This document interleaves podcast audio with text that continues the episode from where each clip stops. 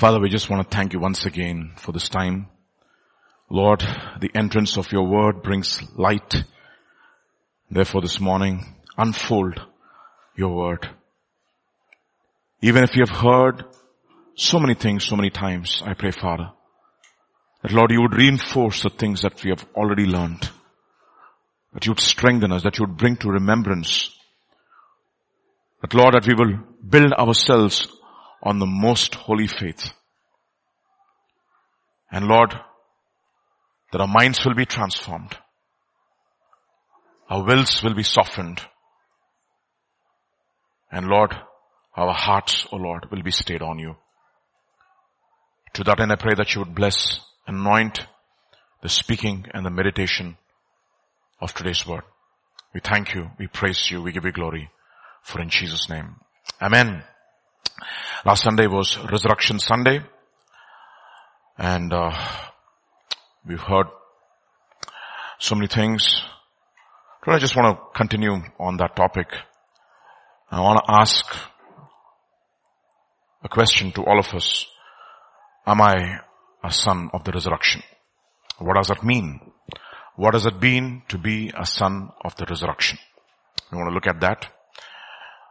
It's a joke, not a joke. I mean, it's um, something that happened to a man of God. Like pastor says, you know, every funeral, every wedding is not for the couple most of the times, and funerals are not for the people who are dead. It is an opportunity to share the word of God for those people who have, do not know the word. And uh, one man of God was invited to a memorial service of one of the church members where he visits and uh, the children were insisting that he should come and uh, preach during the funeral. And uh, he was not sure about the man who died, whether he was really saved or not. And in fact, uh, he kind of inquired from some of the men of God who were there, whom he worked along with, and inquired about this guy who passed away. And uh, he asked him what kind of a guy was he? Was he saved? And he said no no no this guy was a drunkard. And he used to beat up his wife was a very violent fellow. Um, but uh, somehow he used to give a lot of money to the church and I think um, there's some issue over there, but we are not sure. But we know his character. I'm not sure whether he's really saved or not. So now this guy, I mean, this man of God was invited to preach at his funeral and he doesn't know what what to say. Now, uh, he say, he would not say, you know, uh, our brother, etc., etc. He said, Lord, what should I, what should I say? Where I should not compromise on your word. I should not give false assurance to people that you can live any life that you have, uh, that you want to live and ultimately you will reach the other side. So he asked the Lord, what should, what should, what is the word that I should speak? Can you just give me one line, Lord? And the Lord gave him a line. Just tell, this man entered into eternity. That's all. You know, that can mean anything, no? Eternity in hell or, or heaven. So if they don't know the word, uh, they say, oh, praise the Lord. And everybody, when he, when he made that statement and his entire family was said, praise the Lord, hallelujah. Our father entered into eternity. Now, the point is that we will all enter into eternity. But how are we going to enter in?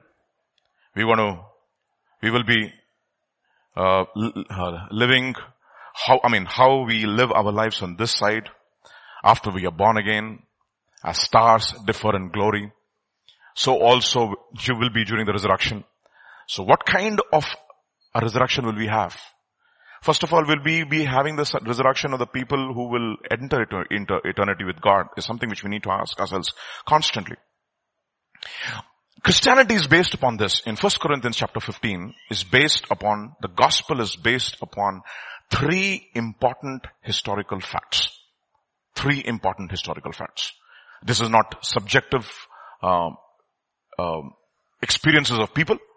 It is not ideologies of, of people. It is based upon three irrefutable historical events and that is uh, what Paul says in 1 Corinthians chapter 15. Let's read those verses. Moreover, brothers, I declare to you the gospel which I preached to you, which also you received and in which you stand, by which also you are saved. Okay, this gospel which saves you, excuse me. Okay, this gospel which saves you is a, is if you hold fast to that word which I preached to you unless you believed in vain. And what is that word? It says, for I delivered to you first, first of all, that which I also received, that Christ died. It doesn't say full, full stop for our sins. Oh, now, when we read it, we, we, we make, make it um, personal. For Christ died for my sins. He was buried. So uh, Christ died for my sins according to the scriptures. He was buried and he rose again the third day according to the scriptures and he was seen of Cephas, that is Peter, and then by the twelve. So very specific, three irrefutable facts. Christ died, can be checked by history. On the cross. Okay, for my sin. Second, he was buried in a, in a tomb which was not his, was borrowed tomb because he didn't want it. He, he will not waste money um, because he's going to eventually give it back to the person who owns the tomb. So he borrowed a tomb for three days and then on a third day he rose again. And it all were attested by scriptures first and also by eyewitness accounts. 500 people to whom Jesus appeared after the resurrection. And he spoke to them and he revealed himself to them. Uh, and especially to the disciples. So this is the gospel which saves us. Okay. Ephesians chapter 2 will say, for by grace you have been saved. For, for by grace you have been saved through faith. Through faith in what? In a person and also on the gospel. The gospel which has been attested by the scriptures and attested by eyewitness accounts. And what are you saved with? What is the gospel in a sense? It says in Romans chapter 10 and verse 9, if you confess with your mouth the Lord Jesus and believe in your heart that God raised him from the dead, you will be saved. This is how you're saved. By grace you're saved. Yes, but why are you saved? Because you heard and believed the gospel. What is the gospel? That God raised, rose Jesus Christ from the dead. And if you believe it from your heart, you will be saved. And just as Bible says, just as God rose Jesus Christ from the dead, if the same spirit that was, that, that rose Jesus from the dead is alive in us, He will also one day raise us up from the dead. Jesus is the first fruit of all the creation, of the second creation, the second unfallen creation. And we will be in His likeness. Look at what it says in Luke's Gospel chapter 20 from which, from where I, I, I, I, I uh, uh, derived this term, am I a son of the resurrection? Look at, let's read a few verses from Luke's Gospel chapter 20 and verse 27 onwards. Some of the Sadducees who say there is no resurrection came to Jesus with a question. You see, if there is no resurrection, Christianity is gone. Okay. If Jesus died and did not rise, we're not justified and we know, last, like uh, last time we've heard, we are still in our sins. Our faith is vain, our witnessing is vain, our preaching is vain. We might as well shut down and just go home.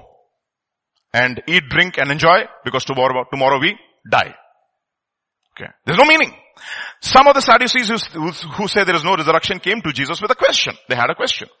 Teacher, they said, Moses wrote for us, and by the way, this particular uh, episode is mentioned in all three gospels, and, but I'm looking from gospel according to Luke because I wanted to draw something very, very specific from here. Moses wrote for us that if a man's brother dies and leaves a wife but no children, the, the man must marry the widow and raise up offspring for his brothers. Now there were seven brothers, hypothetical situation. The first one married a woman and died childless. This is an NIV translation, okay? The second and then the third married her and in the same way the seven died leaving no children. Finally the, the woman also died. Now then at the resurrection, whose wife will she be? Since the seven were married to her. I mean, uh, I, it's the, the thought that they'll uh, trick Jesus with a question. Oh, I mean, you can't trick him. Okay. And then of course Jesus comes with this fired up answer. Look at what he says.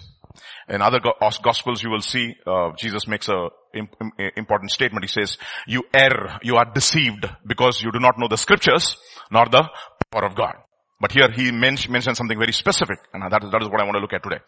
Luke's Gospel chapter 20, look at how he answers the Sadducees and that is from where uh, I want to draw today's teaching.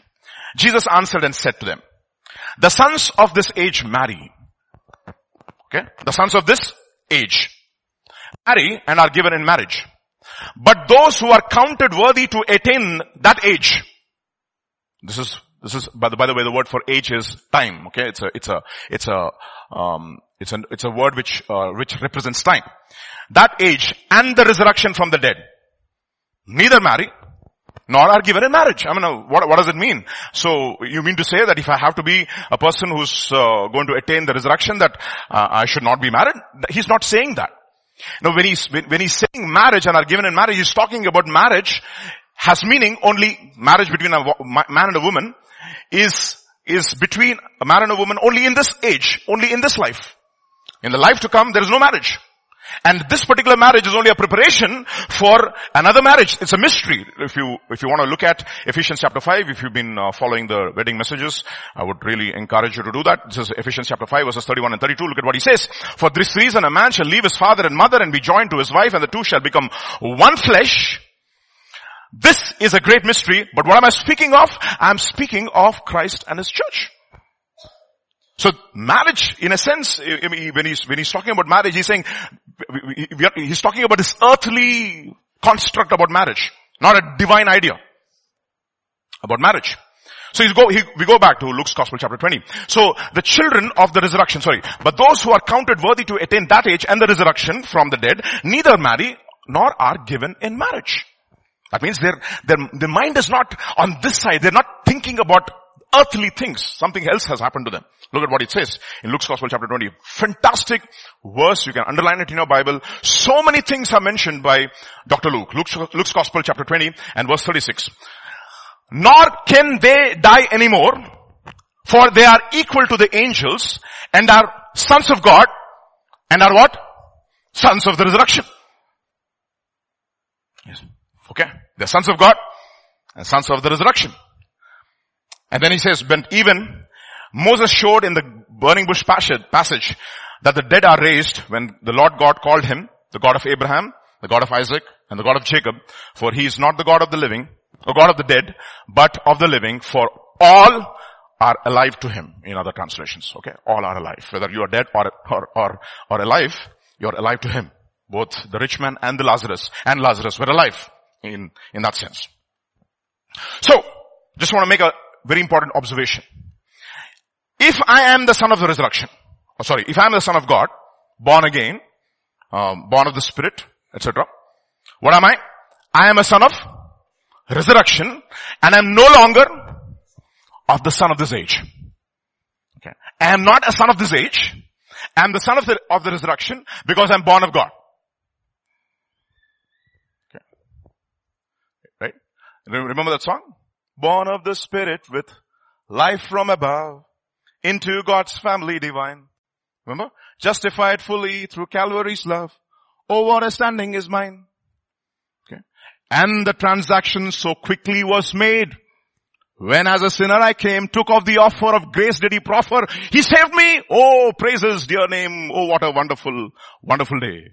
Day I will never forget. See, that one, at that moment you, when you believed, you became a son of God. What did you become? You also became a son of the resurrection and you, you are no longer, what? Son of this age. Son of this age. Who is the son of this age? So what is to be a the resurrection? So let us read it. Uh, let us uh, read a few more scriptures to understand what this means and we'll look at, look at a type in the old covenant of the son of the resurrection. Romans chapter 1. Concerning his son Jesus Christ, this is verse 3. Concerning his son Jesus Christ, our Lord, who was born of the seed of David according to the flesh. Okay. And declared to be the what? The son of God. With power. According to the spirit of holiness. How? When he was raised from the dead. So, what does it mean? Two verses One us to look at. First Corinthians chapter 15 verse 45 and then verse 47. And so it was written, the first man Adam became a living being or a living soul. And the last Adam, the first Adam and the last Adam became a life-giving spirit. That is verse 45. And what is verse 47? Look at what it says. The first man, that is Adam, was of the earth, made of dust. The second man is the Lord from heaven. Now look at this. Jesus is called the last Adam and the second man. Last Adam, in that last Adam, this, he identified himself with the rebellion of Adam, with the sin of Adam, with the curses that came because of Adam's rebellion and his sin on his, on his fall. He identified himself completely and he died for the entire human, human race, for the sin of the entire human race. And when he rose from the dead, he became not the last Adam anymore, he became the what?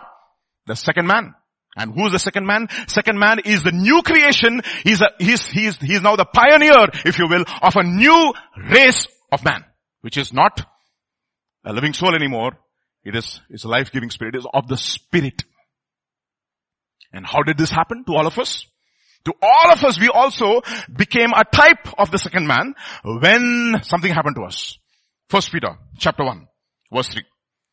Blessed be the God and the Father of our Lord Jesus Christ, who according to his abundant mercy, what did he do? Has begotten us again. He caused us to be born again in other translations to a living hope. How? Through the resurrection of Jesus from the dead. So when Jesus rose from the dead, he became the second man and all those who are in Christ Jesus become a type of the second man. They are no longer of Adam. They are no longer in Adam. They are in Christ Jesus, the second man, uh, the pioneer, or the prep, uh, and the and the one who's propagating this new race, which is from above. That is the reason why the Lord, Lord, Lord Jesus Jesus tells Nicodemus, unless a man is born from what above, he cannot see. Unless a man is born of the Spirit and of the water, he cannot enter. Okay, so it is absolutely imperative Imperative, imperative. So in many, many ways, when we are coming to study the word of God, we are asking ourselves and, and, and assuring ourselves, we're coming to an assurance whether we are truly born again. And if you're truly born again, what are the implications and the symptoms of a man or a woman who is born again, who is born from above, who has got this new life that he has received when he repented of his sins and he put his faith on the finished work of Jesus Christ on the cross. What kind of a man he becomes and whether those signs of life are indeed present in us so that we know that we are truly of the second man and not of Adam. Okay? That is something which we need to always be uh, making ourselves uh, assured of. Making our calling and our election sure. That is the reason why in 2 Corinthians chapter 5 and verse 17 it says, Therefore, if anyone is in Christ, what is he? He's a new creation. Old things have passed away. क्या बात है and behold all things have become new. Therefore, if I am a son of God, I am a son of resurrection and I'm no longer a son of this age. Understand this. So what did Jesus Christ do therefore? What did he do on the cross? How did he deliver us? Look at what it says in Galatians chapter 1 for us to understand, put this in perspective a little more. Galatians chapter 1 verse 3. Grace to you and peace from God, the Father and our Lord Jesus Christ who gave himself for us that he might deliver us from this what? Present evil age. Age is a time. This age, according to the will of our, of our God and Father, to him, to him be glory forever and ever. So when we were born again, something happened to us. What happened? Hebrews chapter 6, verse 4. For it is impossible for those who were once enlightened. So we were enlightened when we were born again we tasted the heavenly gift. We became partakers of the Holy Spirit. We've tasted the good word and we became what? Tasted the powers of the age to come. So when we were enlightened. So what happened when we were enlightened? When we were enlightened, our eyes were open. Who blinded our eyes? Who blinded our eyes? Look at the specific words that Apostle Paul uses to, the, to describe the person who blinded our eyes so that we could be enlightened so that we cannot be enlightened. Second Corinthians chapter 4 and verse 3. But if our gospel is veiled, it is veiled to those who are perishing, whose minds, the who? The God of this age. You see that again? God of this age has blinded the minds of those who cannot believe, lest the light of the gospel should shine in them. So, He delivered us from this present evil age. He enlightened us so that, that means the blindness caused by the God of this age so that we should not see the glory of the gospel. He made us see. And then he transmitted us into the kingdom of his son. So that we are no longer the sons of this age, but we can become sons of resurrection. Understand? Therefore, the sons of this age, what do they do? The sons of this age marry and are given in marriage. But the sons of those, but those who are counted worthy to attain that age and the resurrection from the dead, neither marry nor are given in marriage. What does that mean? And how do we understand this? How do we know? What does it mean to be not a son of this age? And if I am not a son of this age, and if I'm the son of God, what does it mean to be the son of the resurrection? What does it mean to, to be a person who's, uh, who's, the heir of the inheritance that is to come? How do I know? How do I know? We look at one example, Jesus' own words, and we look at that particular passage in the gospel, in uh, the epistle to Hebrews, and see whether we are indeed of this age or the son of the resurrection. Okay? Luke's gospel chapter 17. Notice this word, okay? The sons of this age, what are they? They marry and are given in marriage. They're tied to this word, basically. Luke's gospel chapter 17. And it was as it was in the days of Noah. So it will also be in the days of the son of man. They ate, they drank. What did they do? They married wives and they were given in marriage until the day that Noah entered the ark. So, like Pastor was saying, did Noah not marry? did he not have sons? Did he not get wives for his sons? All that happened. But he was not a part of this generation. 27. Again, Matthew chapter 24. But as in the days of Noah, so also will be the son of man, the coming of the son of man. For as in the days before the flood, they were eating and drinking, marrying and what? Giving in marriage. Until the day that Noah entered the ark. And they did not know until the flood came and took them all away. So we look at Noah. You see, the more you study Noah, you can't exhaust. I mean, I think any part of scripture which is potent, you cannot exhaust it. You'll keep studying it till eternity. Okay. When I look at Hebrews chapter 11 and look at Noah, how he escaped that age. That age and he became a son of resurrection, a type of a believer. In the old covenant, a type of a new covenant believer who escaped the corruption that was in the world, who escaped being the son of that age, and he became the son of the resurrection because he became the son of God by faith. He's a type of a believer or an overcomer. So let's read Hebrews chapter 11 and let's draw how many lessons? Seven. Okay. By faith, Noah, being divinely warned of things not yet seen, moved with godly f- f- uh, fear, prepare an ark for the saving of his household by which he condemned the world and became heir of the righteousness, which is what? According to faith. So there are seven attributes, if you will, of the son of the resurrection in this particular passage. Uh, one verse. Seven attributes. I'm going to just enumerate them and we'll check ourselves whether we have these attributes. Then we will know whether we are what? Truly sons of resurrection. Okay. So let us look at the attributes, the namuna, the type the pattern son of resurrection in the old covenant. Okay. A man just like us. A man who was perfect and blameless in his generation. A man who found grace in the sight of the Lord. Who walked with Lord. Who was unjust. And he was perfect. He was complete. He was blameless in his generations. Look at what it says about this man. So many, several, several, several things. And I just want to split them into seven attributes of a man who's ready to be a son of resurrection. Okay. So let's read that. First, by faith, Noah. Right? Second, he was warned by God. Third, he saw the unseen. Fourth, he was moved with godly fear. Fifth, he prepared an ark. Sixth, he condemned the world. Seventh, he became an heir. Okay, seven. He was perfect in his generations, right? Seven things you will find. Okay. Let's read that again. Okay. He was by faith Noah. He was warned by God, saw the unseen, moved with godly fear, prepared an ark, condemned the world, became an heir. So this is the algorithm to, to see and check ourselves. You see, when they write a software, they have testing programs to see whether the software is really indeed working or not. so the first thing, by faith Noah, he was warned by God, saw the unseen, moved with godly fear, prepared an ark, condemned the world, and then what did he do? He became an heir. Several things. And therefore, you know, it says a type of resurrection. After that, it says the meek will inherit the earth, right? The meek will inherit. Ultimately, he was the one who inherited the entire earth. He became the heir. He became the son of the resurrection. The entire old world was completely gone. And this was one man who came through judgment along with his household.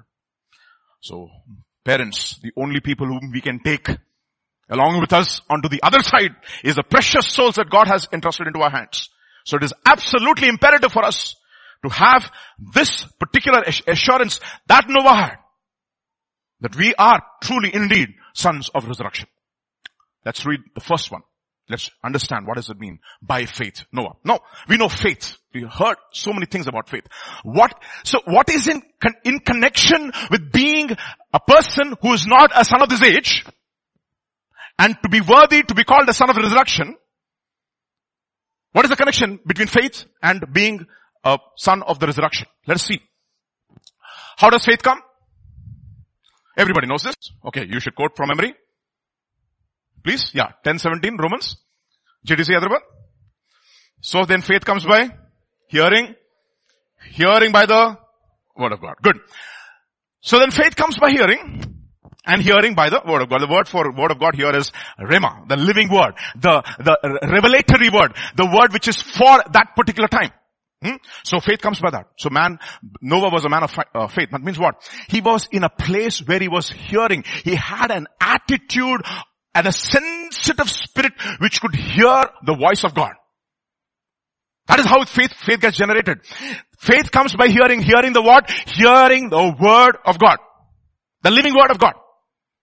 So that means what? Noah, through his life, practiced the life, practiced the life of righteousness, practiced the life of obedience, practiced the life of holiness, practiced the life of blamelessness, so that he could have the sensitivity to hearing the voice of God.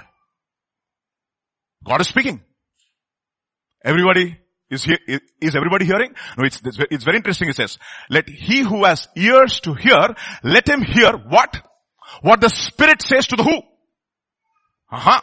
You see, you don't read the complete verse. again, again. Let, let he who has ears, let them hear what the Spirit says to the churches. So if you're not a part of the church, you'll not hear. Basically, that's the idea. Okay. Don't be a people who will forsake the assembling of the saints. Okay. Now let's read on. So what should be the preparation of a man of God? So that he will not be a son of this age. So that he will continuously develop this discipline of hearing the voice of God through every preaching.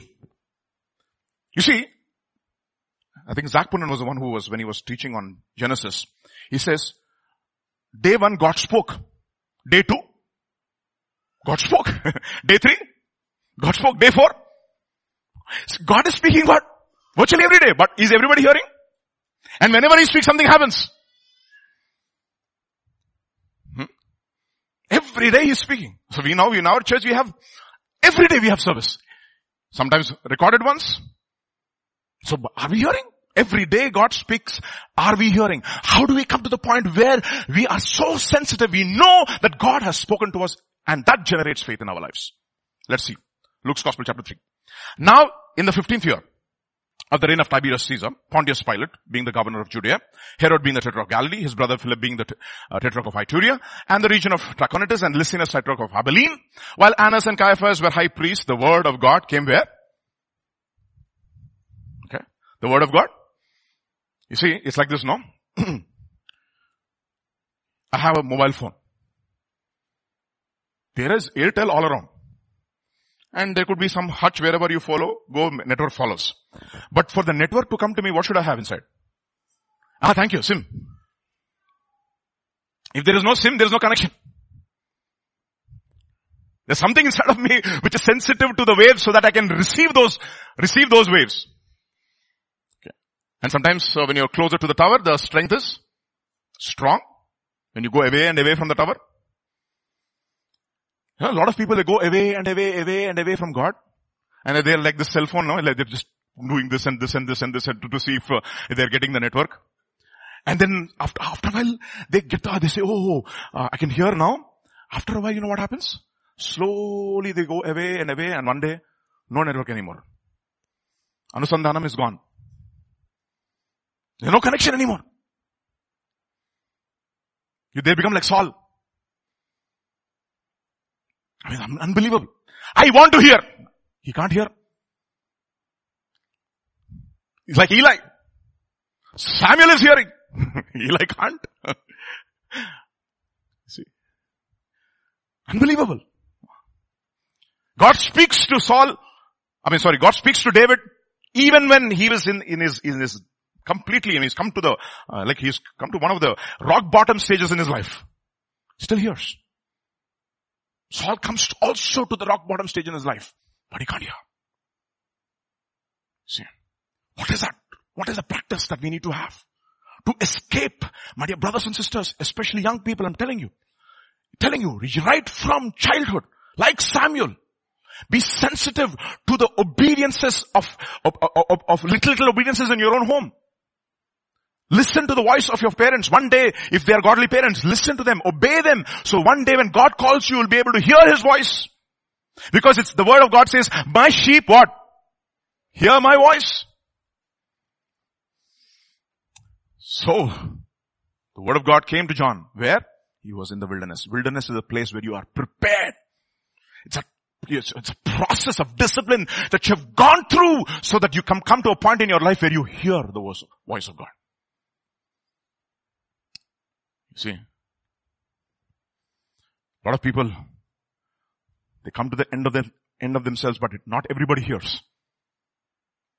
God, through different, different situations in your life, makes you come to a point in your life where you say, what is going on in your life? Then God says, now, I want to speak to you.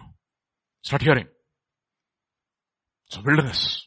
It cuts yourself, cuts, your, cut, cuts you off from every other influence so that he can speak clearly to you. And what happens after that? He goes out preaching. Why? Because he heard. That is the reason why in Matthew chapter 4, Jesus, uh, the way he overcomes the enemy, he says, it is written, man shall, Matthew chapter 4 verse 4, man shall not live by bread alone, but by what? Every word. Rhema, that comes from the mouth of God. How do you get this Rhema? Let me tell you, it is in the, through the wilderness. What is wilderness? It is when you have all the other distractions are cut off. Look at what it says in Deuteronomy chapter 8 verse 2. And you shall remember, the Lord your God led you all the way these 40 years where? In the wilderness. To humble you, to test you, to know what was in your heart, whether you would keep his commandments or not. Then what did he do? He humbled you, allowed you to hunger, fed you with manna, that you might know that man shall not live by bread alone, but by every word. You see that? You just, not everybody hears. Why? Because they have never ever taken away all the distractions. Wilderness is a place of suffering where you have cut away from your flesh. That's, that's exactly the reason why, um, it, it says about John the, John the Baptist, he was in the wilderness of Judea until he was revealed to the, to Israel, Israel. And what was his food? Locusts and Wild honey. And what is his clothing? Camel's hair. That is what we call, I mean, it's, it's a picture of a man who is complete, he's disciplined his life so they can hear the voice of God. Okay. By faith, Noah. Faith comes by hearing. And what word? The living word. Not just logos. Everybody reads the word of God. Like yesterday, Pastor was saying, everybody comes to church and everybody listens to the word. Not, not, not everybody has faith. Because not, not, they're not hearing the voice of God. Wilderness is a place where you hear, where all the other distractions are cut off. You're humble. You've come to the place where now you say, Lord, I want to hear. You've come to a place where you do not answer back anymore. Of course, this is not talking to the generation which perished. This, is talking to the generation which is going to inherit the promised land. That is what Deuteronomy is all about. So he says in verse 4, he says, your garments did not wear out, nor did your foot swell. So he's saying, you know what? I took care of you. Basic needs I took care. Hmm? At least something, no? We don't need much comforts. All of us have ACs over here. It's fantastic. Great. I mean, honestly, no, how many of you when, when you're growing up in India had ACs when you were children? Anybody? None? No? AC లేకపోతే అబ్బా wilderness like for you now. Huh? Huh? Took care of the basic needs. Okay. That's what God did to Elijah also. What did he do? Go to Cherith. I'll take care of you. Two meals in a day. That's it. Go to Zarephath. I'll take care of you. Hmm. I'll take care of your basic needs. But the most important thing is what? For you to what? Hear my voice. Hmm. Deuteronomy chapter 8 verse 5. You shall know in your heart that as man chastens his son, so the Lord your God chasten you. So how do you hear the voice of God? Only when you go through what? Chastening. What is it? Chasten. And one of the ways he chastened them, he did not feed them. Right? How do our parents also sometimes chasten us? Aaj food cut for you. And what do we say? Amma? Wicked parents? No, no, thank God for such parents. Because you learned. I mean, can you imagine, can you imagine being a disciple of Elijah? Okay, now think about it, no? A man who's in camel's hair and a leather belt around his waist. Elisha is following Elijah. That is his clothing. Do you think Elijah is going to take Elisha shopping to West Side and say, brother, what do you want to buy here now? No. Raymond's no. He is, li- he is living a lifestyle of fasting. What is Elisha going to have? Three meals a day? No fasting. Sir, today no food. God asked me to fast. So what are you going to do, Elisha? No option but to fast. You know, you know why? This man, Elisha, I'm telling you, no, I love Elisha. Because he completely surrendered to a man who was surrendered to God. I don't know which is easy.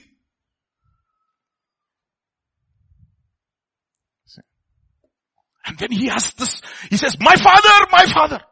I mean, that's a powerful word. The chariots of Israel and the horsemen thereof. If you are the horseman, what am I then? I'm the horse.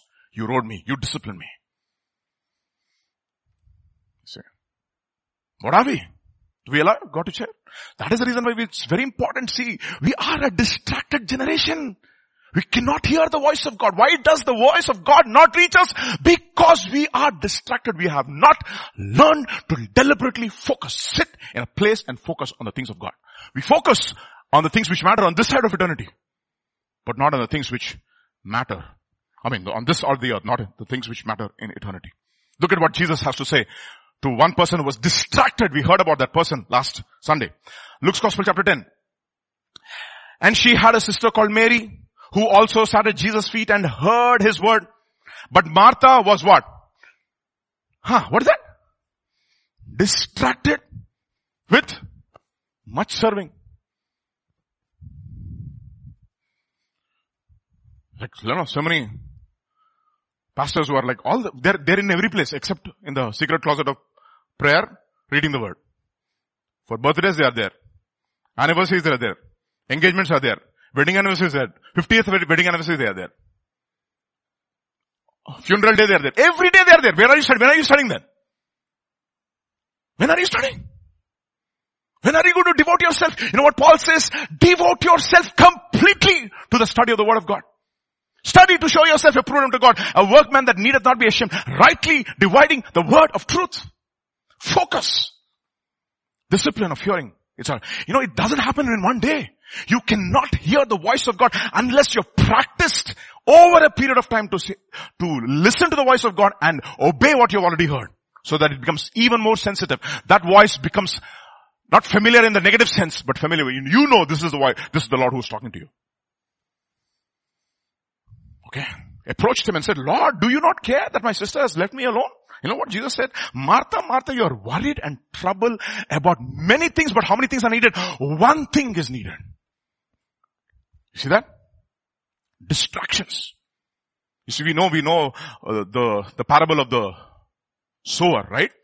Look at what it says about the person uh, where the seeds fall on the thorny ground. This is Matthew chapter 13, verse 22. And the one on whom the seed was sown among the thorns, this is the one who hears the word, but the worries and distractions of the world. You know the word, actually the word is of this age. And the deceitfulness Or other, the, the Amplified says, the superficial pleasures and delight of riches. Choke the word and yields what? No fruit. So you come on a Sunday morning. Where is the word falling? If you have distractions and you are concerned about so many things, where is the, where is the word falling? It is falling on thorns and ultimately what will not come? There's no fruit. Mark's, Mark's Gospel chapter 4 again, this is Mark's rendering of this. He says, and the others are the ones on whom seed was sown among the thorns. These are the ones who've heard the word, but the worries and the cares of the world. What are this? What is this world? The distractions of this age. That's the exact translation. With, with its worldly pleasures and the deceitfulness of wealth and the passionate desires for all other things.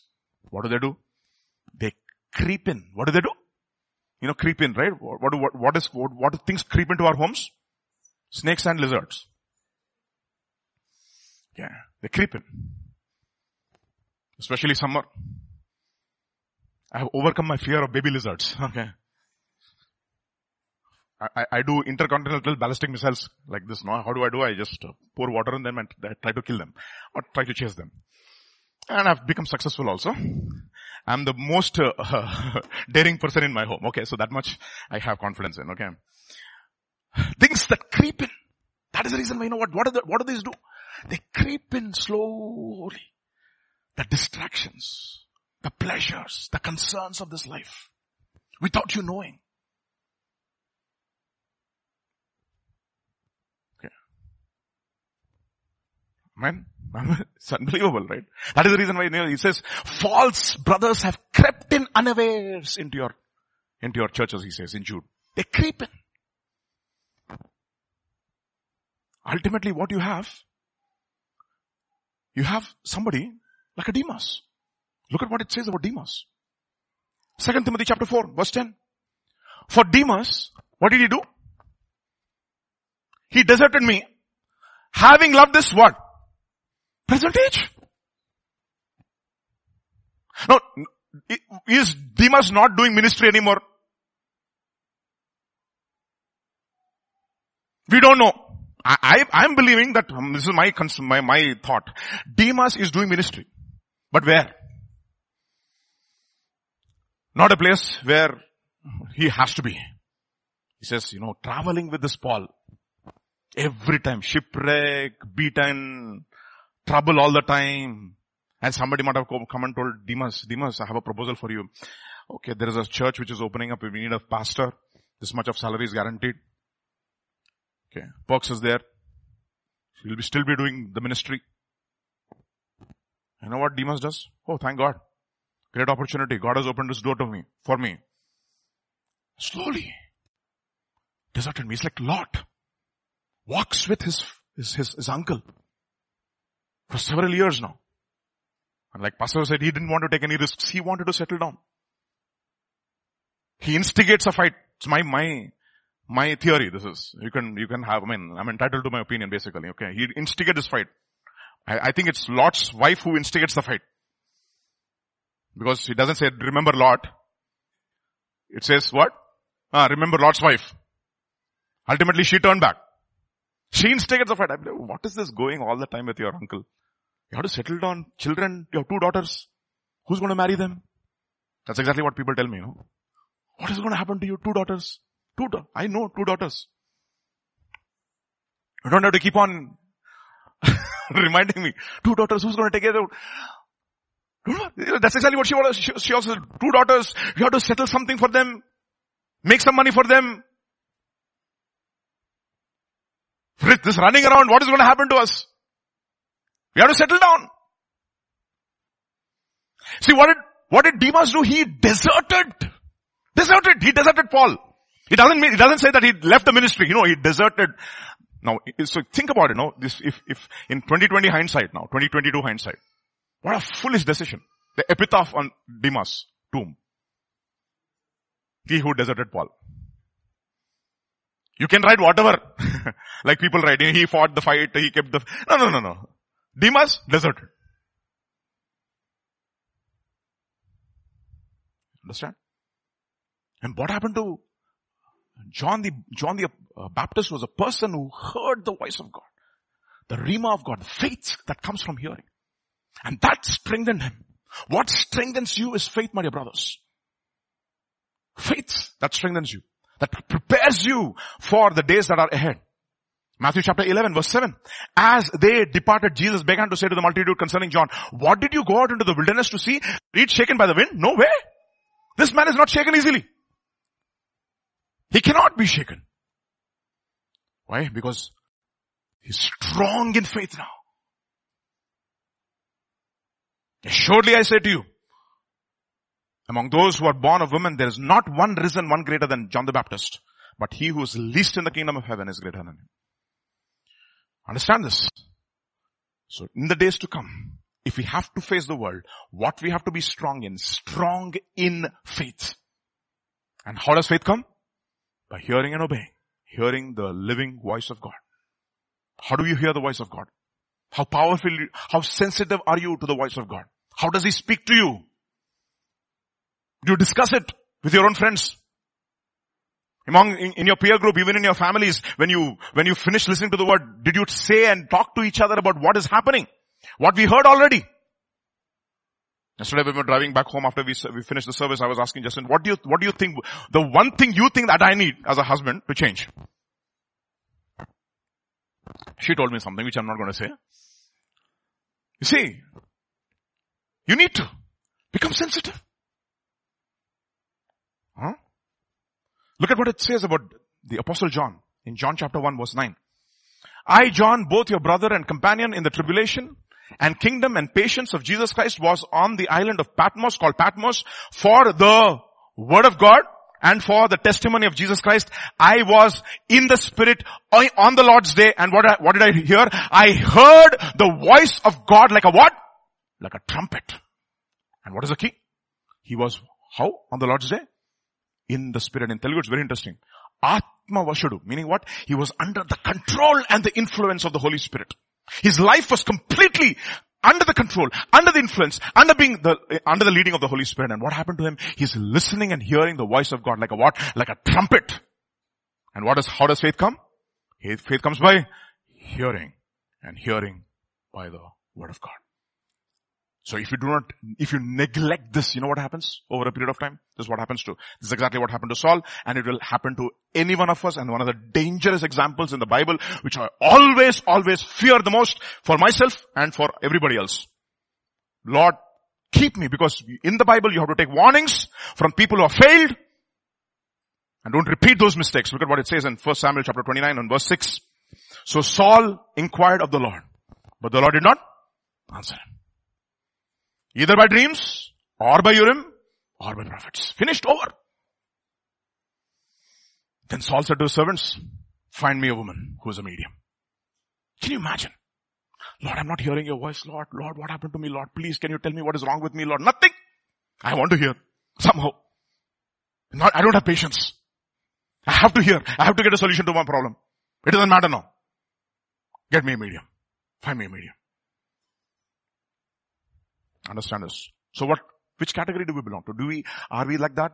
Do we have that kind of a faith where we hear the voice of God? Are we growing in hearing the voice of God? Does God speak to us, shows us when He God speaking to us, meaning what He is showing us, telling us these are the areas that you need to change. He specifically points out areas in our life that need to be changed. Repent of, put our faith in Jesus Christ and continue to walk with the Lord. That is what we are talking about faith. And then when we hear and He will show us th- uh, in the days to come the things that are ahead. Second, first thing, he was a man who was a man who was hearing from God. Second, he was being what? Divinely warned. He was warned of God. Okay. What is, what is it, what is warning me? Warning, whenever you look at the word warn, do you want to do what? Uh, killer, I'm warning you, but don't do this. So that I will, I want to what? Protect. Okay. Warning means what? To protect. Okay. Sin is crouching at the door. And its desire is for you. But you should master it. Who is he, who's saying this to whom? God is saying directly to Cain. Both of them, both of them came, came to church. Cain and Abel, both of them came to church. God spoke to Abel, gave him a fantastic commendation. God spoke to Cain too. Directly. Cain, sin is crouching at the door. Warning him. Go and sin no more. Otherwise something worse will happen to you. What did he do? I don't know. Go, go and show yourself to the, to, to, to the, to the high priest. He tells the person who's cleansed of leprosy, go and show yourself to the high priest, but don't say this to anybody. What does he do? Goes and says it to everybody. Women, where are those people who condemn you? Nobody, Lord. I also don't condemn you. Full stop. No. Go and sin no more. Otherwise, he, he tells the man who was, uh, who was healed when he was suffering with that disease for 38 years, he said, go and sin no more. Otherwise what? Something worse will happen to you. It's a place of warning. It's a place of protection. Who needs warning the most? Children. Who? Children warning the most. What do we do? Don't do this. Don't do that. Don't go there. Don't, don't, don't, don't. What's your name? Abigail don't. That's my name.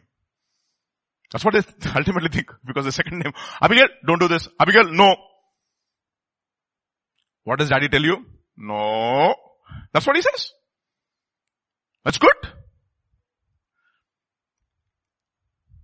Why? Because, uh, like I think one, one preacher was saying, you know, um, be careful, okay? Uh, somebody, somebody just might come and deceive you. He told his father, no, dad, I can know people who deceive me. How will he know? He will come and say A. Then I will know. No, the, the devil doesn't come and say A. He seduces us. Slowly. He deceives us. He comes as an angel of light. So we ought to be in a place of warning. So look at what it says about what does it mean to be in a place of warning. Matthew chapter 2 verse 19 onwards. Now then, now when Herod was dead, behold an angel of the Lord appeared in a dream to Joseph, saying, this is warning.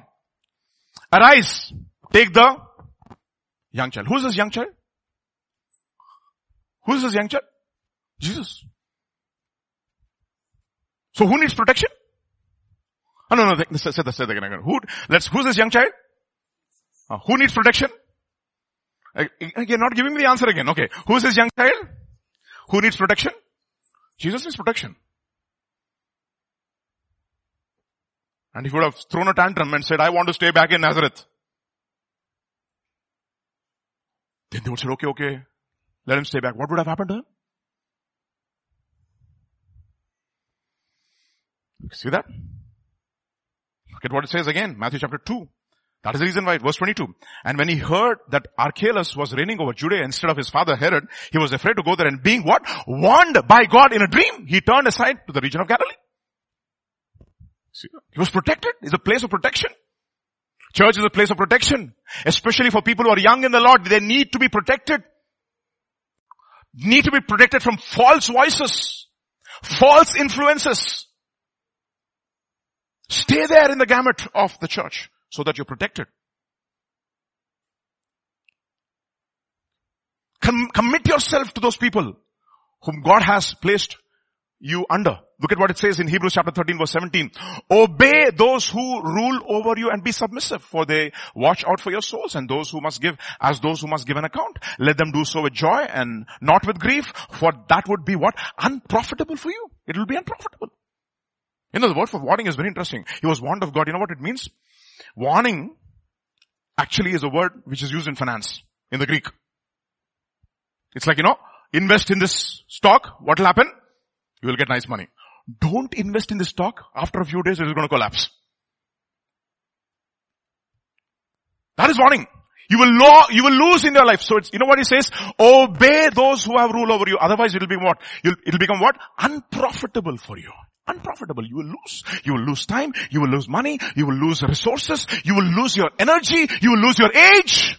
And ultimately, it says in Proverbs chapter 5, Oh, how I was foolish. I did not obey the voice of my teachers.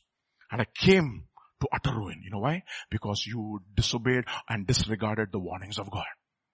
And where was Noah? He was in a place of warning. He was a place of, where he was protected by God. Where he was instructed by God. The one, the word for warning is also means to be instructed. Hebrews chapter 8 verse 5. Look at this, what it says about, uh, about Moses when he went to the top of the mountain to get the copy of the tabernacle. Who served the copy and the shadow of heavenly things as Moses was what? Divinely instructed or divinely warned by God when he was about to make the tabernacle. For he said, see that you make all things according to the pattern that I'm showing you. I know Moses, you have a degree in civil engineering from University of Egypt, Alexandria, maybe I don't know. You are mighty in word and deed. You have administration skills. You have uh, engineering skills. You have brilliance. You are a mathematician, etc., etc., etc. Don't use your own ideas. I'm going to give you the pattern and be careful exactly that you build a tabernacle according to the pattern that I'm showing you. You know why? Who should stay in the tabernacle? I should come and stay. So how do we build, build a life? Christian life where God can come and stay. That's a place of warning. Isn't it interesting? We, we heard that. After Noah constructed the ark, God says, come in, right? That means what? God is already there in the ark. So what did Moses, uh, Noah construct? He constructed something where the presence of God ultimately came and stayed. So what do we do? We also construct something in our lives using the instruction of God, the, using the, the, the, the teachings that we receive from the pulpit so that we'll build a life where God can come and stay with us. That's the reason why he says, if you hear my words and obey them, me and my father will come to you and what will we do? We will also have a, we will sup with you. That means we will deal with you. So what do we need? We need what? Instruction. What do we need? Instruction, teaching. You know, if you read the book of Deuteronomy, there's 17 times the word teaching is mentioned. Teaching, teaching, teaching, taught, learn, learn, taught, taught, learn, learn, taught in different, different contexts. And he says, if I do, if you do not, if you stop learning, you know what's going to happen? You will start learning something else, something which you're not supposed to learn. If you stop learning the things of God, you will start learning the things of the world. If you stop learning the things of the things of God, you will start learning the ways and the methodologies of the of the world, and you will say, you know what? Wonder what these people are. How come they became so successful without God? You start learning those those ways. If you stop learning the things of God, you will start learning the things of this world. And what will happen ultimately? You will be trapped in this age, and you will no longer be a son of the resurrection. Okay. That is the reason why in Romans chapter 12 verse 2, we know this verse very well. Do not be conformed to what? Let's read this once again. Do not conform to the age, to this age, that's the word. But be transformed by the renewing of your mind. So first thing, he was a man of faith. Second thing, he was a man who was one. Third thing, his eyes are on the unseen. His eyes are on the unseen. Meaning what? His eyes are on the eternal things and not temporary things. Second Corinthians chapter 4, we know this very well. While we do not look at the things which are seen, but the things which are not seen. Why? For the things which are seen are temporary, but the things which are not seen are eternal. Eternal. Not temporary. Temporary pleasures. Temporary uh, benefits. Shortcuts. No. We submit ourselves to the process that God has, God has for us. Second Corinthians chapter 14 again, 4 verse 16. Therefore, we do not lose heart. Even though our outward man is perishing, yet the inward man is being won. You see that? You know why? Because I look at things which are eternal. And I look at the person whom I'm going to stay with for all eternity. Hebrews chapter 11, verse 24. Again, this is about Moses. By faith, Moses, when he became of age, refused to be called the son of Pharaoh's daughter, choosing rather to suffer, suffer affliction. And I'll tell you something. Every time you want to choose the ways of God, you have to suffer affliction. You will suffer affliction. Than to enjoy the what? The passing pleasures of sin. Honestly. How much of our time is wasted on stupid things? Silly things. Silly. I mean, they may not be sinful, but they're silly. Absolutely they'll steal our time.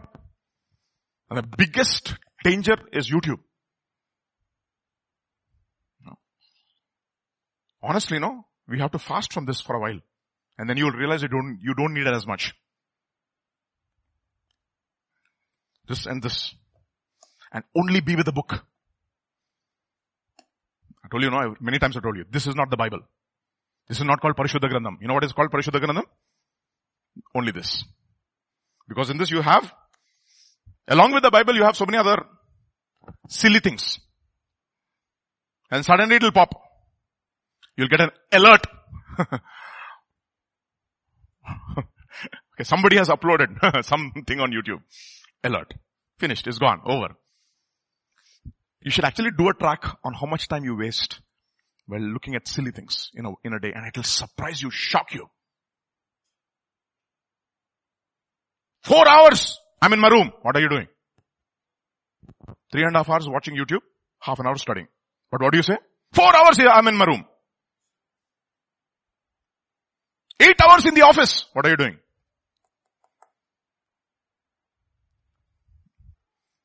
Okay. Passing pleasure. Silly things.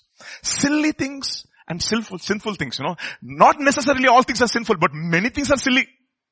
Silly conversations. Hmm? Passing pleasures of sin. That is the essence of fornication. I told you, know. Essence of fornication is when you take away your eyes from eternal and focus on the temporal. Hebrews, Hebrews chapter 12 verse 16. This is what it's, this is what uh, it's said about, um, about, uh, Esau. Lest there be any fornicator or profane person like what? Esau. Who for one morsel of food, and what was it food? Lentil soup. And you know what it is, right? In, in, in, in India, it is sambar. And what, what, actually what is attractive about sambar is the tadka. The tadka is the one which, ca- ca- uh, which causes the appetite. He just smelled when he came home and he said, bah, and I think Jacob was a very cunning fellow. He made it just, he was looking outside and he was like, oh, his brother is coming. Let me make something now. And suddenly the aroma hit him. Finished. Over. If you don't give it to me, I might die. What is the use of this birthright anymore? And you know what he says? He despised his birthright. And you know what Bible says? He calls him a what? A fornicator. He's not watching pornography, my dear brothers. He's a person who's looking at temporal pleasures and not on eternal things. On the seen and not on the unseen. So first thing, he was a man of faith. Second thing, he was a man who was one. Third thing, his eyes were on the unseen. Fourth, he was a man who's moved by what? Godly fear. Moved with godly fear. A man who feared God. Ultimately, the purpose of teaching is to is to instill or rather is to develop the fear of God in our hearts. Because ultimately we have to answer one day. We have to answer and therefore Paul says, knowing the terror of God, what do we do? We persuade men. Teaching. Acts chapter 2.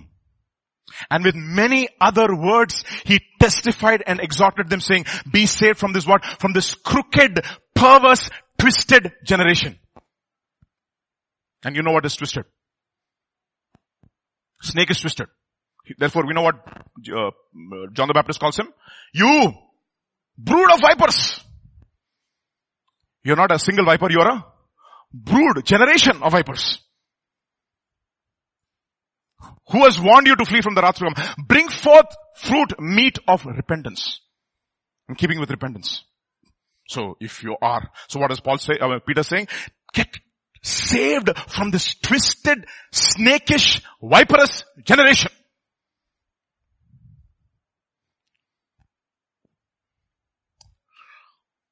If you've seen documentaries on snakes in National Geographic, yeah, they do a documentary on the most poisonous snakes. Vipers, king cobra, and there is black mamba, and uh, you know what they do? They find out anti, they get anti-venom. No? And if you listen to the commentary and the, and the background, I mean whatever they're discussing about, they say, you know, this particular uh, snake evolved over several million of years. And it developed this venom. You know, in all the documentaries, they will never say, God created snakes, and ultimately when they fell, when Adam fell, they got the poison. Nobody says that. They evolved. It's a defense mechanism, etc., etc., etc. And then what God is saying, this is a twisted generation, full of snakes. Now you are no longer a snake. So you should not be among snakes. Come out of. So if you like to be in this world, what are you? Snake. How many of you, when you look at the snake, you say, wow, that looks beautiful. I mean, it's something in our system only, just repulses. I mean, people in the National Geographic say, oh, this is a beautiful animal. I say, how can this be a beautiful animal? It's a beautiful animal. Look at the skin. I said, it's yuck.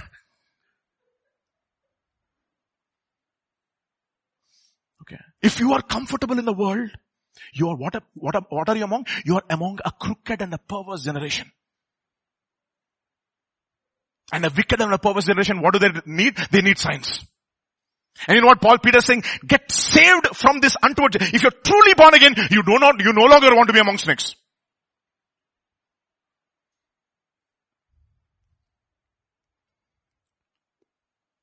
If you eat what the pigs eat, if you stay where the pigs stay, if you have the attitude of a pig, then you are a, ah, simple no. Algorithm is very straightforward. And finally one day this man, this, this is what we call as a prodigal son. He reaches what? The pig's pen. I don't know why they call it a pen. Hmm? Pig's pen. He finally reaches there. And he says, I am not a pig. He realizes that, finally. How did I reach here?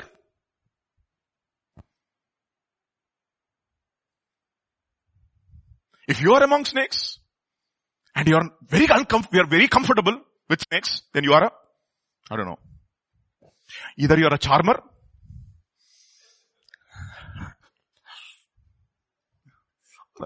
simple, who charms. Nobody likes, no? I think it's in, it's inbuilt in us whenever we see reptiles. I thought uh, tortoise was an amphibian, um, but I was proved wrong. Tortoise is a only reptile which I like is a tortoise. You don't know that tortoise is a, is a reptile, right? Oh, you also was mistaken. I watched that movie, you know, Over the Hedge. He very, very emphatically says, I am not a reptile. I'm amphibian. I'm a reptile. Reptile is a reptile. Only reptile which I like. Because it moves very slow and it stays for donkey's year. There's a, there's one tortoise in, uh, in Nova, in zoological park. You know how many, how, how old it is? 155 years old only. For all those years he stayed there only. It never creeped and crawled anywhere. So we like it. Every other reptile, crocodiles, nobody likes.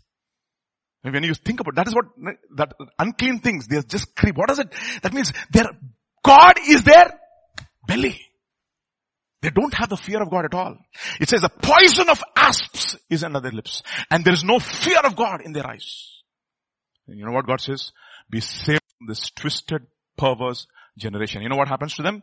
Then those who gladly receive the word, I don't want to be among snakes. What do they do? That day about 3000 souls were added to the kingdom. And what did they do ultimately? And they continued steadfastly. We know this verses very well. Apostles, doctrine, fellowship, breaking of bread, prayers, and ultimately what happened? Then what? The fear of God came. They were, now they were growing in the fear of God. So the conclusion of the matter is what? In Ecclesiastes 12 verse 13, the conclusion when everything has been heard is this. What is it? Fear God, keep His commandments, because this applies to every person.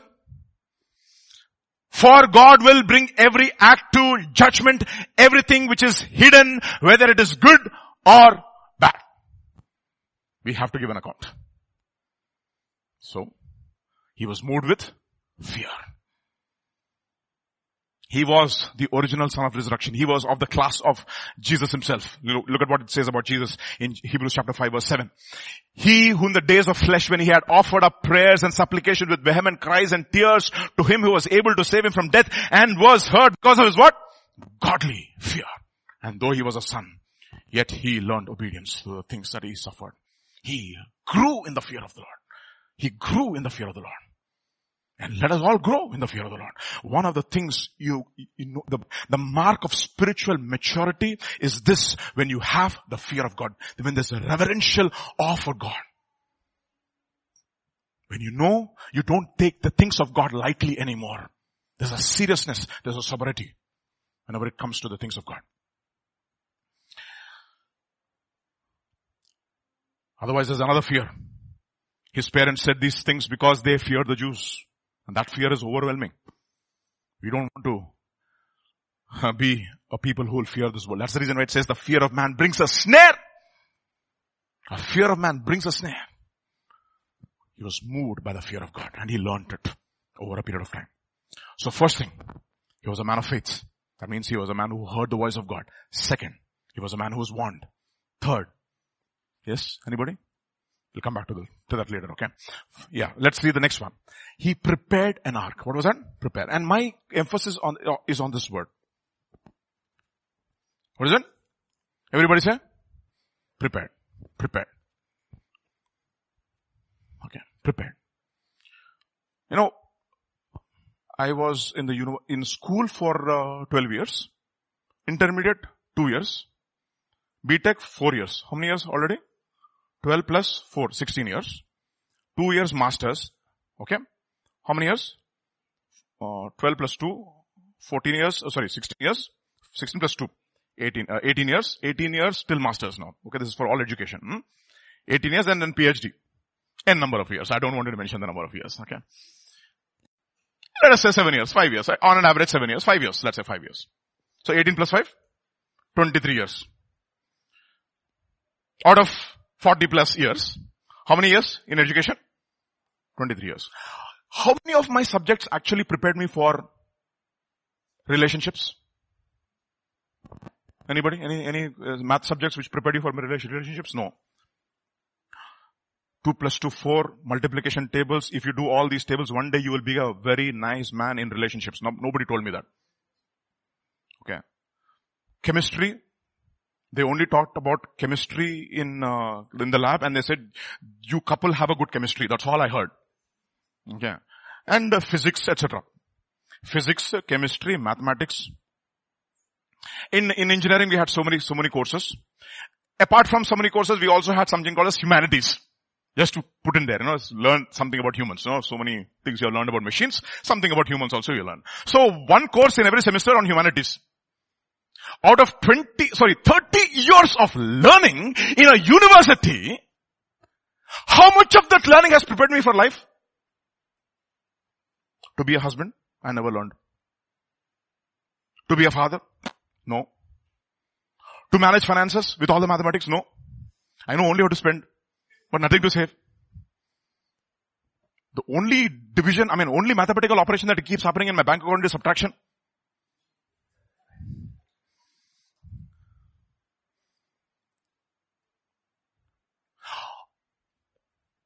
See, think about it, no? 30 years of your life. How much of it is preparation for life?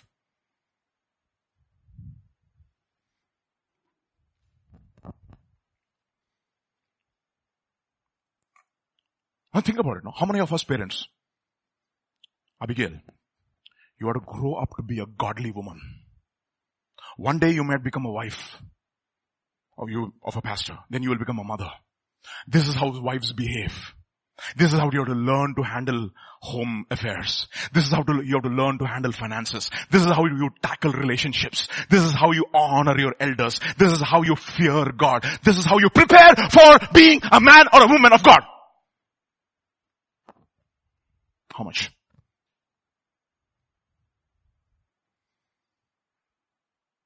I'm telling you, now all my 30 years of my education, there was not one course, not one professor, not one teacher who taught me to be a man of God.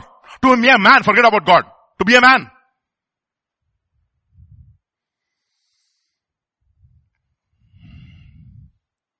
To be a father. To be a husband.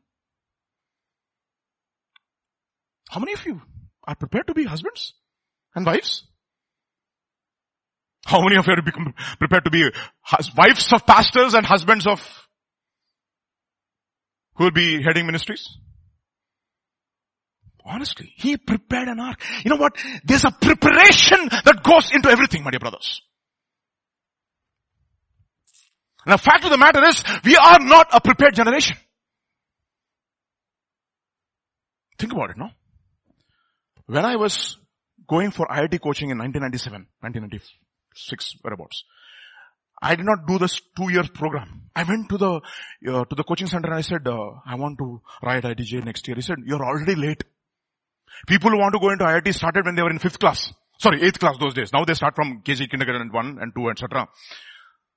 Right from uh, third third uh, grade only they will think about IIT and Olympiad and physics Olympiad and mathematics Olympiad and not about life. And when you start then you, know what they will say? You're already late.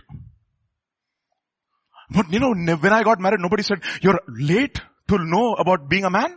You're, you're, it's too late for you to be a, to know what is, what is to be a husband. It is too late for you to be, uh, to know what is to be a wife. It is too late.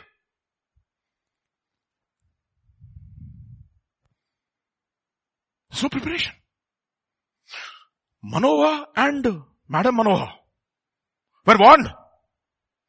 You are going to have a son. He is going to be a Nazarite. This is what you're supposed, supposed to do for yourself and for your, for your son. Prepare yourself so that you will be ready to have the son. And did they do it? No.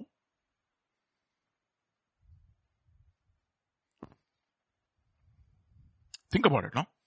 30 years to prepare for a 20 year career. How many years to prepare for an eternity? What is the equation, my dear brothers? Think about it. We are all sensible people. We are university educated. Don't you see the stupid mathematics that we are learning? That disproportionate things on the, on focusing, focusing on the things of this world, but never focusing on the things of the things of God, which matter in eternity. You know what? The Israelites were taught when you enter into the promised land so that you can live long in the land the Lord your God has promised you, you know what you should do? You should talk about these words. The, the, the books, uh, the, the, this, this book of the law shall not depart from your mouth. You shall talk about it when you rise up, when you from the bed, when you walk in the way, when you sit in the house, when you're sitting around the table. Talk and discuss and discuss and discuss what God so that you can be prepared for life. And what are you now? Not prepared. Because preparation involves a lot of suffering. A lot of giving up.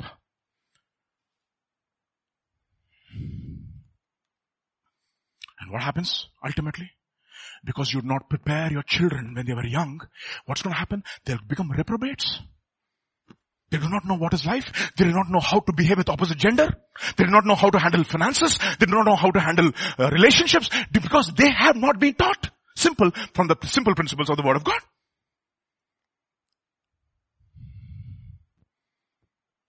And the pressure is on who? Hey, Sunday school teacher, I'm giving you for one hour in a day. In a week, sorry. Huh? How many weeks? 24 by 7 law? One hour. Teach my children how to become a Christian and how to be a godly man or a godly woman. What preparation? And that also you will not do because you have to send him for long-term coaching on Sunday to China. Chaitanya Narayana, sorry. Not China, Understand this. What kind of a disproportionate thinking we have. Prepare. There's a famine which is coming. Yesterday, pastor's teaching on when he was preaching to, uh, to in the, in the, during the wedding. What an he says, you know what? In the beginning, God. He, and he was commending those two young young people who got married. He says, two prepared young people who put God first in their lives. Who gets married these days? I don't know. Are they prepared individuals? I know the word that, that every time, you know, the tension. It, this is a holy ordinance instituted by God when he was, when he was in his innocence. This cannot be entered into lightly, but with the fear of God, reverently, discreetly. In other words, what? It is for mature adults. You have to be prepared.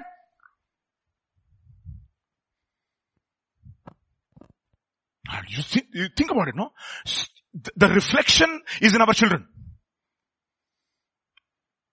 When you see, when you see our children, they are, are a reflection of us. When you see the indiscipline in our children, when you see the godliness in our children, both. That is the reason why Isaac is a pattern son. Father, father, there's a wood, there is fire, where is the animal for burnt offering? God will himself provide my son. I mean what he does? He surrendered himself completely. And you know what happens? He becomes the pattern son of resurrection because he completely offers himself on the altar. He's prepared. And what is happening to Isaac when he was, when he's getting a, a, bride for him? He's meditating, preparing himself for the next stage of his marriage, of his life. Are we prepared? Are we prepared? Can God entrust into us? Like Pastor was telling yesterday, he said, you know what? For 500 years, nobody was not even married. He had children when he, after he was 500 years old. Because he was prepared. Psalm 105. Moreover, he called for a famine in the land. He destroyed the provision of bread. Who's this? Who's this? God. He sent a man before, before them. Okay? And what is he going to do to this man now? What is he going to do to this man? He's going to prepare him. Say that. Prepare. You see that? They hurt his feet with fetters. He was laid in irons until the time that his word came to pass. The word of God tested him, tried him, and God put him through the school of suffering and hard knocks, preparing him one day to be the man of God that he has to be. So ultimately what happens to him? Verse 20. The king sent to him. The king sent and released him. The ruler of the people lent, let him go free. He made him lord of his house. What is he doing now? He's entrusting something precious. The life of the entire world is entrusted in the hands of a man who's prepared.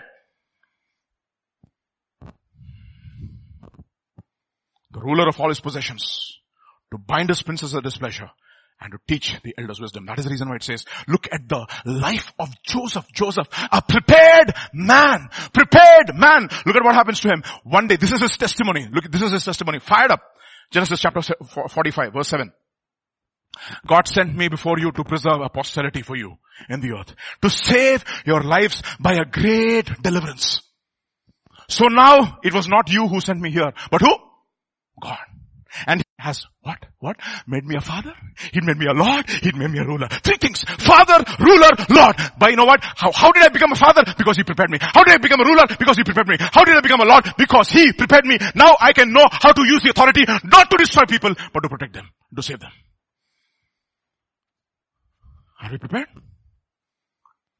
Otherwise we'll become people having authority you know what it says about Joshua in Numbers chapter 27? He says, God gave him a portion of the authority in Moses' hands. A portion. And what was he? Was he faithful? Absolutely. And you know what he says? Joshua, when you're supposed to go and fight the Amalekites, what does he tell Joshua? The very first thing he tells Joshua, choose men, Joshua. Choose men. That's remarkable. In, in, other words, a man who's supposed to be in the ministry is a man who studied other men and he knows who's prepared and who's not prepared. Choose men, Joshua. We are not prepared, but we want authority. We are not prepared, but we want positions. We are not prepared, but we want to become fathers and mothers. We want to be prepared. We are not prepared, but we want to get married. Are you prepared? Choose men. Understand that? Are you prepared? Look at what it says in 1 Corinthians chapter 13. When I was a child, I spoke, spoke like a child. That's what pastor says, right? Many of the marriages are what marriages? Child marriages. They are not prepared. They're not prepared. I spoke like a child. I understood like a child. I thought as a child. But when I became a man, what did I do? I should put away childish things. You know what? Now I'm prepared now. Don't waste time on silly little stupid things which will draw away your time and, and, and you lose out on the things of God. Are we prepared? Are we prepared for ministry? Are you prepared to be a wife of, of a pastor? Do you think it is a light thing to be a wife of a pastor? If ever God were to call you, you're going to be a wife of a pastor. You think that kind of a life is going to be easy? What it's going to demand of you? You're not prepared. You know, that's, therefore should not be upset when we are not given entrusted with responsibilities because we are not prepared. It will destroy us. Oh, what about the people in the world? They're having a gala time. Forget about the world. We are not even comparing ourselves. They are a people of this age. You're a people of that age, right? You're the sons of resurrection, right? Are you prepared? Ultimately, God is going to entrust us, entrust into our hands cities. That's what he, he tells the Corinthian church. What are you doing, you guys? You're taking brother to court and fighting over property. Give that property to that fellow. Don't you know you're going to judge angels? What, where are you going? On temporal things? Lord, ask my, my brother to, to divide the property and, uh, and not be partial with me. Man, who made me an arbiter in this relationship? A man's things will not consist, I mean, man's, whatever, possessions does not consist in the abundance of possessions that he has. The value of a man. You know what he tells Joshua? Choose men. I love that. Choose men, Joshua. In other words, he has to be a man who studied men, who knows who are prepared, whom he can entrust into, entrust into his hand, who will not cut and run when the battle is strong. Because, because it says in uh, Deuteronomy chapter 25, when Moses' hand was lowered, you know what it says? Amalekites overcame Joshua. Joshua overcame Amalekites when the, when the hands of Moses was up. If you read the book of Deuteronomy, it says, the, the feeble and the weak people were slaughtered by the Amalekites when the hands of Moses came down. The slaughter. And will we have Joshua's in this generation? Who will not cut and run? Who have, who are men of integrity, who are men of character, who have been bought, who cannot be bought, who are sold out to God? And who know people who are sold out to God. Prepare. Look at what it says about Jesus. Hebrews chapter 8 verse 5. Therefore, when he came into the world, he said, sacrifice and offerings you do not desire, but a what? A body you prepared. This body, prepare. Don't give it too much of comfort. It loves to be pampered. Fast that fellow. He, that's what he says. You know what he says? First Corinthians chapter 9 verse 27. Powerful. He says, you know what? I beat my body and bring it to subjection. Otherwise, having preached to others, I myself should not be disqualified. You know, it doesn't end there. Next comes First Corinthians chapter 10 verse 1. What is it? I do not want you to be ignorant brothers that all our forefathers, all our forefathers, they also put their trust in the Passover lamb. They also got baptized into Moses. They also got baptized in the Holy Spirit. They also ate the food that is manna. They also drank the spiritual milk, uh, spiritual drink. But with most of them, God was not pleased. You know why? Because their faith was weak. They were absolutely people who were given to idolatry. They were, they were murmuring, they were complaining because they did not have prepared bodies. They were given over to pleasure. Addictions. Why are you not able to hear the voice of God? Why does it not stir you? Because you're given to addictions, my dear brothers. And by the way, it says, those people they also are a type of a believer who went through death, burial and what? Resurrection. But they were not people of the resurrection, unfortunately, because they did not inherit the promised land. Are you prepared? 35 years of our life. 50 years of our life for the world. Last, after all the juice has been taken out. You see the sugar cane juice, no? That fellow will put to that, uh, the machine once, twice, thrice, all the juices out. Then you'll take that small, that is, that is the, the, the, the dregs of your life and give it to God. God bless it no Lord. Thank you Lord. Bless it and use it for your glory. Do it your governor, Jesus says. Takes all the juice out. What is left now? Nothing. What have, what have you? You have become an old man. Grinders are few. Your eyes are dim. And you say, the silver lining, lining is gone. You become a complete pessimist from being the wisest man who ever lived on planet earth. Prepared. So the preparations that we are going through, one of the prayers that pastor keeps praying on, when I went on the first time when the, when the year was ending, 2021, I asked him to pray for me and he made, he was praying, Lord prepare this man, prepare, prepare. So many other things he said I don't want to mention, but prepare. Prepare. Are you prepared? And what did he do? He prepared an ark for the saving of his household. They trusted him.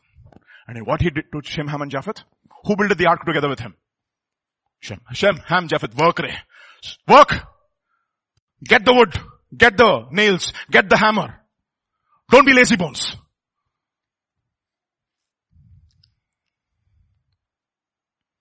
And he did this, the sixth one, he condemned the world.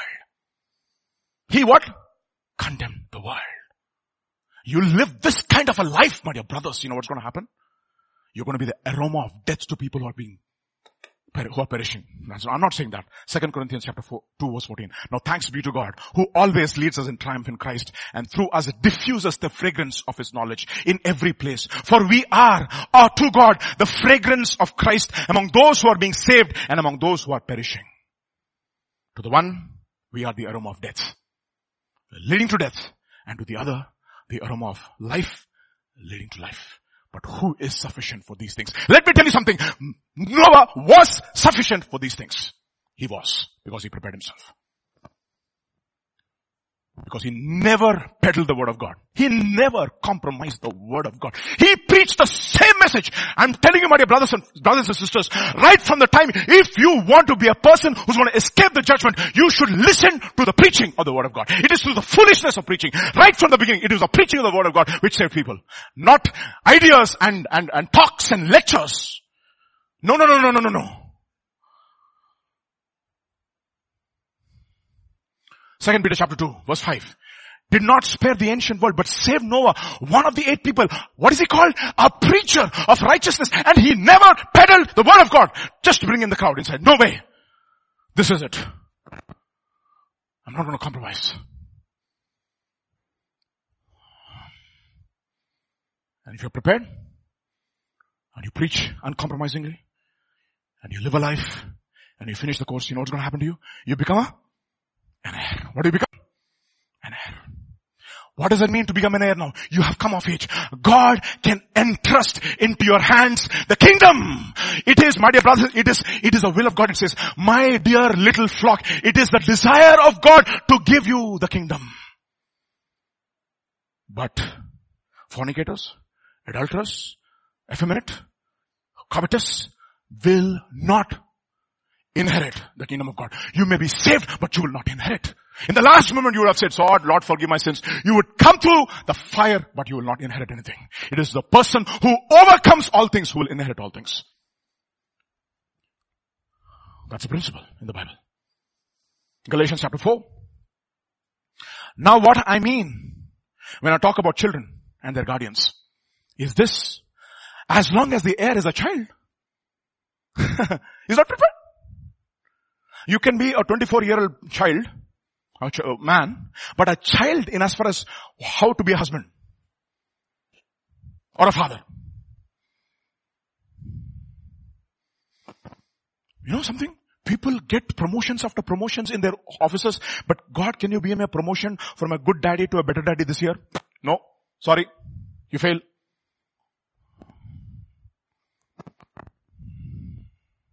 He does not differ from a slave. Why? Even though he is the, what is that? Future owner. Not the owner. Future owner and the master of all the estate. But he is under the authority of guardians and house, household administrators or managers until the date set by his father when he is of legal age. This legal age, only God knows. So also when we, the Jews or Greeks or Gentiles, when we were children, spiritually immature, were kept like slaves under the elementary, man-made, religious or philosophical teachings of this world which will not prepare you for the, for the, for the life to come. Absolutely not. All of this age. But we are not sons of this age, my dear brothers. We are the sons of the resurrection. Yesterday I loved what pastor said. When did Noah enter into the ark? Seven days earlier. Kya baat hai? That means he was prepared. Not like many of our one day batting students. Even when they're going to the examination hall also they will be studying. అబ్బా ఇంత చదివేస్తాడు నీ ముఖం examination. They'll be studying with their, with their, with their father on the bike also. Question bank. It's what, what are they studying? All in one. What? You got your B.Tech degrees, you're doing all in one. I know. Many of you B.Techs. You're fraudsters basically. Masquerading as engineers. If I give you one circuit, it's gone. Sam is a better engineer than you. I wish he was in my lab. I would have done wonders. Hmm? But I'm no longer in the lab. Understand this. Understand this. Prepared. Galatians chapter 5. He came of age. Now he became an heir. Why? Because he's spiritually mature. He's mature in the wisdom of God. Let me tell you something. Like Pastor said yesterday, people in the world are smart. They are not wise. This wisdom is not of this age. It is of the age to come. If you want the wisdom of God, you should escape this age. Let me show you to you from 1 Corinthians chapter 2. Yet we do not, we do speak wisdom among the spiritually mature. Believers who have teachable hearts and a greater understanding. I love that. you see, who are people who are spiritual mature? I don't know anything. Pastor, please teach me. And they also have understanding. Meaning when pastor is teaching, I can apply this here. I apply this here. I can apply this here. They know also the application of the concept. That is what I'm talking about. They learn from everybody. Irrespective of the age. Young people, older people, gray hair people, children. What do they have? They have, what is that? Teachable hearts. Okay, so, but it is a higher wisdom, not the wisdom of this present age, Baba. This is not of this age. Not of the rulers and the leaders of this age who are passing away. The world and its lusts are passing away. He who does the will of God abides forever. Hmm? But we speak God's wisdom in a mystery. The wisdom once hidden from man, but now revealed to us by God. That wisdom which God predestined before the ages for our glory. How do we get that? How do we get that? Let me tell you something. When we understand the cross, is only after the cross you have the resurrection. Otherwise, you're not spiritually mature. You're still a child. Therefore he says in 1 Corinthians chapter 3, however brothers and sisters, I could not talk to you as spiritual people, but as to worldly people. And dominated by human nature. I like that. Mere infants in Christ. I fed you with milk and not of solid food. For you're not able to receive it. Even now, you're still not what? What does that mean? You're not prepared.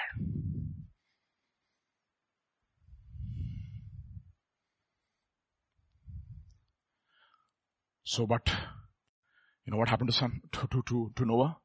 After he finished everything, Noah looks at, so God looks at Noah. Come in Noah, because I have found you a man absolutely righteous and blameless in your generations. Enter into the ark and become a son of resurrection. Seven attributes of the sons of resurrection. What are they? By faith, meaning what? These are the people who hear. The people who stay warned. Many people are being warned and continuously being warning, being warned by God. Do not take the warnings of God lightly. Especially during this hour. Do not take the warnings of God lightly. If you're being warned as a wife or a mother or a children or a child or a young man or a young woman or a child, do not take the warnings of God lightly because they are for your protection. Do not remove the ancient landmarks the people of God have put for you. Don't compromise. Stay warned. That's the reason why Paul says, I warn every man so that I can present him perfect before Christ. Colossians chapter 1 verse 28, if you want to look at that verse. One, and by faith Noah, warned by God. He saw the unseen. He moved, was moved with godly fear. He prepared an ark. He condemned the world and then he became an heir. And therefore he was the son of resurrection. Am I? Is a question. I'm going to leave you with that thought. Am I the son of resurrection? But thank God. Thank God you can always come back to Him, no? As long as you are in this life, you can always come back to God. It is the compassions of God that we are not destroyed. God is giving us warn, warnings after warnings. You know why? Because He loves us. He loves us. He says, you know what? I want you to people who will be partakers of that resurrection. And I love you, I chasten you, I rebuke you, I admonish you because I want you to be partakers of holiness so that I can be with you for all eternity. So that one day the tabernacle, the dwelling place of God will be with men. That is exactly what God said when he went to the mountain. He said, you know what Moses, I want to come and reside with you, but build the tabernacle according to the instructions that I've given you. So that I can come with you and dwell with you so that we can have a fantastic time together all eternity. That is the hope. Shall we all stand?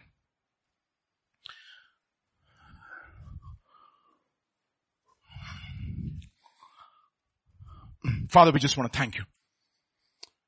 We just want to praise you, Lord. We want to have the assurance every day when we listen to the word, listen to the teaching. We want to be people who are assured of this one thing, that we are children of the resurrection, of the resurrection. Thank God, Lord, it is not because of our works. You do not ask us to live these high standards and then you say that we are saved. No, no, no, no. You save us first. You clothe us with the righteousness of Jesus. You grant us new birth. You receive us according to your mercies as your children and then you prepare us. You empower us. You fill us with your Holy Spirit and even as we receive your word by faith, this morning I pray Lord, you, you would fill us with your Holy Spirit and prepare us to be sons of resurrection. We heard it last Sunday. And I pray, Father, just like Jesus was the first fruits of the resurrection from the dead, all of us will, Father, take to heart the teachings that we hear over the weeks and prepare ourselves to be the children of the resurrection. Thank you, Father. Commit all of us into your hands. Continue to, Lord Father, warn us, teach us, Father, prepare us for the days ahead. That we will not be caught by surprise, whatever it be to Lord Jesus. Persecution, suffering or rapture, Father, we will be prepared. That we'll be a prepared people. Not like the foolish virgins who had no anointing. But like the wise virgins who saw the evil, they foresaw the evil and they hid themselves under the anointing. And this grace to that and we pray. We thank you, we praise you, we give you glory. For in Jesus' mighty name we pray. Amen. May the grace of our Lord Jesus Christ, the love of the Father, and the fellowship of the Holy Spirit rest and abide with each one of us. Amen. Amen. Amen.